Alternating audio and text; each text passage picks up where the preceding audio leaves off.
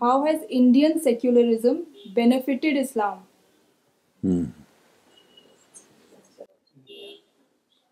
I think that Indian secularism is not different from secularism of other countries. All the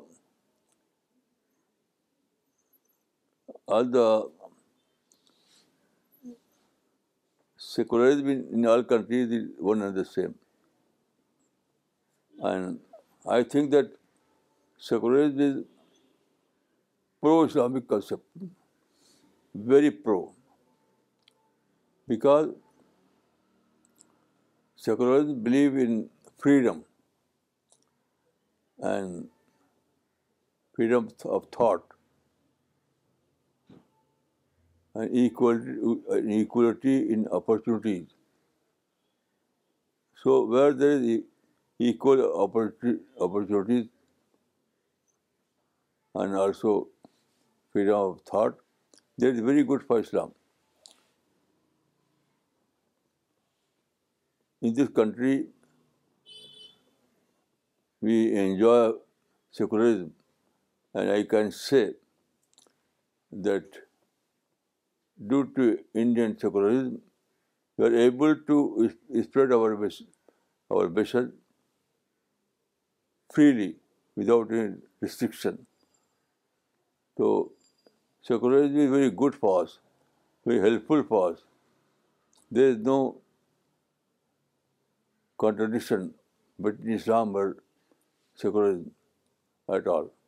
So my question is, what do you wish all Americans knew about Islam? I think Americans are very helpful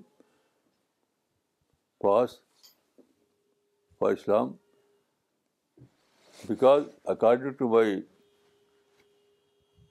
survey, I can say that America is very, very helpful for Muslims and Islam. Muslims are living in great numbers in America, and they have no restriction at all. They enjoy freedom and equal status, no discrimination at all. So present American culture is secular culture in true sense of the word. And secular culture is very helpful for Islam and Muslims. So I'm thankful to Americans. They have given all kinds of opportunity for Muslims in their country. Dada, inka question dusra hai. The question ye hai ki, what do you think all Americans should know about Islam? I think that Americans should know, but they know already, they know that there is no place of violence in Islam. There is no place for violence in Islam. Islam is totally a pro-peace religion. Islamic method is peaceful method. And if there are some unwanted news in media, that is not the that reflects the American society. That reflects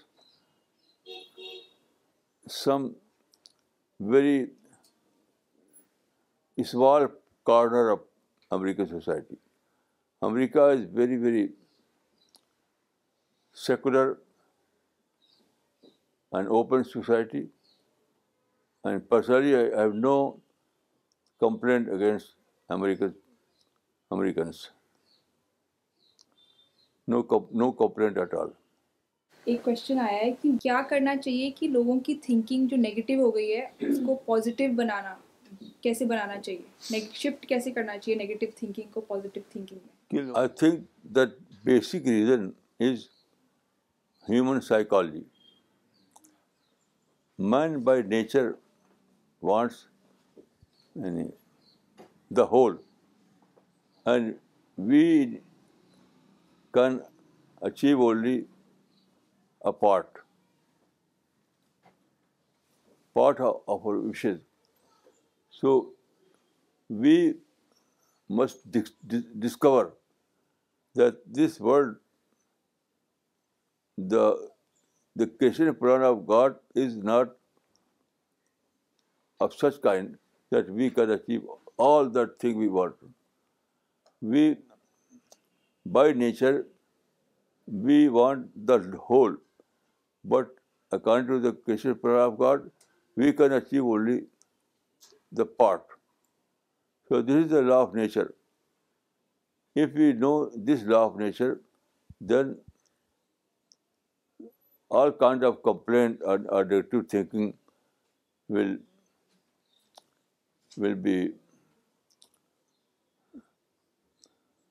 go automatically. Yeah. So just to add on to that, he always emphasizes to everyone that when you're positive, then your mind becomes more creative, and it is this creative mind that does a lot of great things. But if you're negative, your mind will not come up with ideas. So negativity takes you away from constructive activities. Whereas if you're positive, then you can achieve a lot of things. So like on a similar sense, somebody asked him about provocation. So you can understand from this. He says that when you are getting provoked, which means that you're turning negative, you are actually allowing someone to dictate you. So he says, don't allow anyone to dictate you. So when you're positive, in a negative situation, you'll be able to give a thoughtful response. And a thoughtful response always yields a positive result. Well, you talked a lot about how there is no place for violence in the Quran, and I just wondered if you could maybe talk about why there is the problem of misinterpreting the Quran to use violence, and maybe what ways can be used to remedy that. Dada, یہ question ہے کہ قرآن میں ویسے تو peace کی باتیں ہیں, لیکن قرآن کی کچھ verses کو misinterpret کر کے لوگ violence کرتے ہیں, Muslims violence کرتے ہیں. تو ایسا کیوں ہے اور اس پرابلم کو کیسے سولو کر سکتے ہیں؟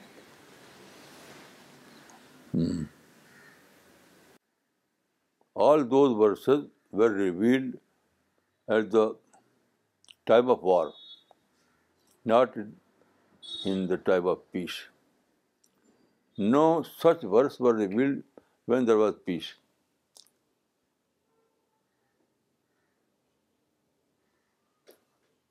For example, if you see the verses that were revealed in Mecca, you will find there is no such verse. Only when Prophet migrated from Mecca and settled in Medina, these verses were revealed, because those idol worshippers became hostile and they wanted to wage war. So before this situation, when there was no war, no verse was revealed in the Quran. But when idol worshippers became hostile and they waged war, so these verses were revealed. So in this sense, all those verses are defensive. Islam believes in defensive war and not offensive war.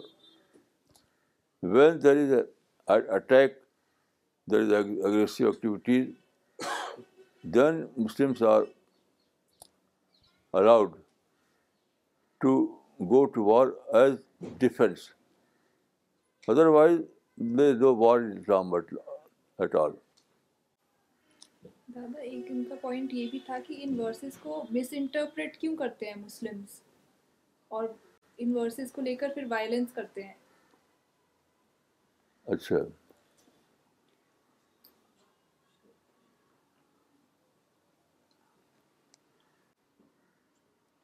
Interpretations are always open. In law, in constitution, everywhere there are different interpretations. So you cannot close the door of such difference of opinion. You can see the Quran directly. Don't see those interpretations.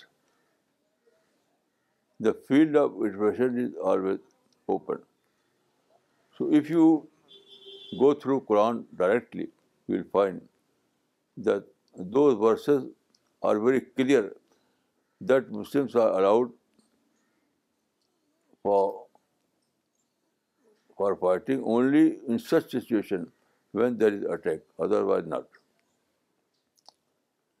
Don't see their interpretation, but you guard on your own. Then you will find that these verses are very clear that they are defensive verses and not offensive verses. You brought up the difference between defensive and offensive, like when it's okay to use violence. Do you ever find that the difference between these two is, or that some people misinterpret and believe that the offensive violence is actually defensive? Is there ever a misunderstanding there? Kind of like a misinterpretation as well. مولانا وہ ان کا سوال یہ ہے کہ جو آپ نے بات کری تھی ڈیفینسو اور اوفینسو وار کے بارے میں، تو وہ یہ کہہ رہے ہیں کہ آج کی ڈیٹ میں جو لوگ وار کر رہے ہیں وہ اس ایکویژن کو نہیں سمجھ پا رہے کہ ڈیفینسو وار اور اوفینسو وار جو پروفٹ نے کری تھی، اور وہ کر تو اوفینسو وار رہے ہیں لیکن ان کے مائنڈ میں یہ ہے کہ شاید وہ ڈیفینسو وار کر رہے ہیں. تو کیا یہی ہے کیا کہ ان کی انڈرسٹینڈنگ کریکٹ نہیں ہے ان لوگوں کی؟ These wars waged by Muslims is not Islamic war. They are quite wrong, because one principle of Islam in this regard is that Ar-Rahilu li-Limam. Ar-Rahilu li-Limam means to wage a war is a prerogative of an state. Other than a state, no authority can wage a war. So all these things, if you see, so in these wars, no state is involved. All these wars are non-state war. So these wars are quite un-Islamic, because when only state can wage a war, and states are not involved in this war. So these wars are not Islamic war. It is deviation from Islam. What role does interreligious dialogue play in peacemaking, and how can we facilitate that? What role does interreligious dialogue play in peacemaking? Interreligious dialogue. Interreligious dialogue is very important. Interreligious dialogue means peaceful effort to establish interreligious harmony. The purpose of interreligious dialogue is to establish peace among different religions and different groups. So it's very important. We are also involved in this process. So although results are not very satisfactory, but don't see the result, but see the object. If object is good, then you have to proceed. How can we facilitate that? دادا ایک second part ہے اس question کا کہ how to facilitate inter religious dialogue. I think that we have to enter in such effect by the positive spirit, positive spirit, I mean learning spirit, learning spirit. We have to try to learn from others rather than یعنی try to defeat them. Religious inter religious dialogue are not for debate, it is for mutual learning. So we have to inculcate mutual the spirit of mutual learning and then we can make useful of our activities in this regard. The first thing that we have all been created by the same God, same Creator. We are all God's servants.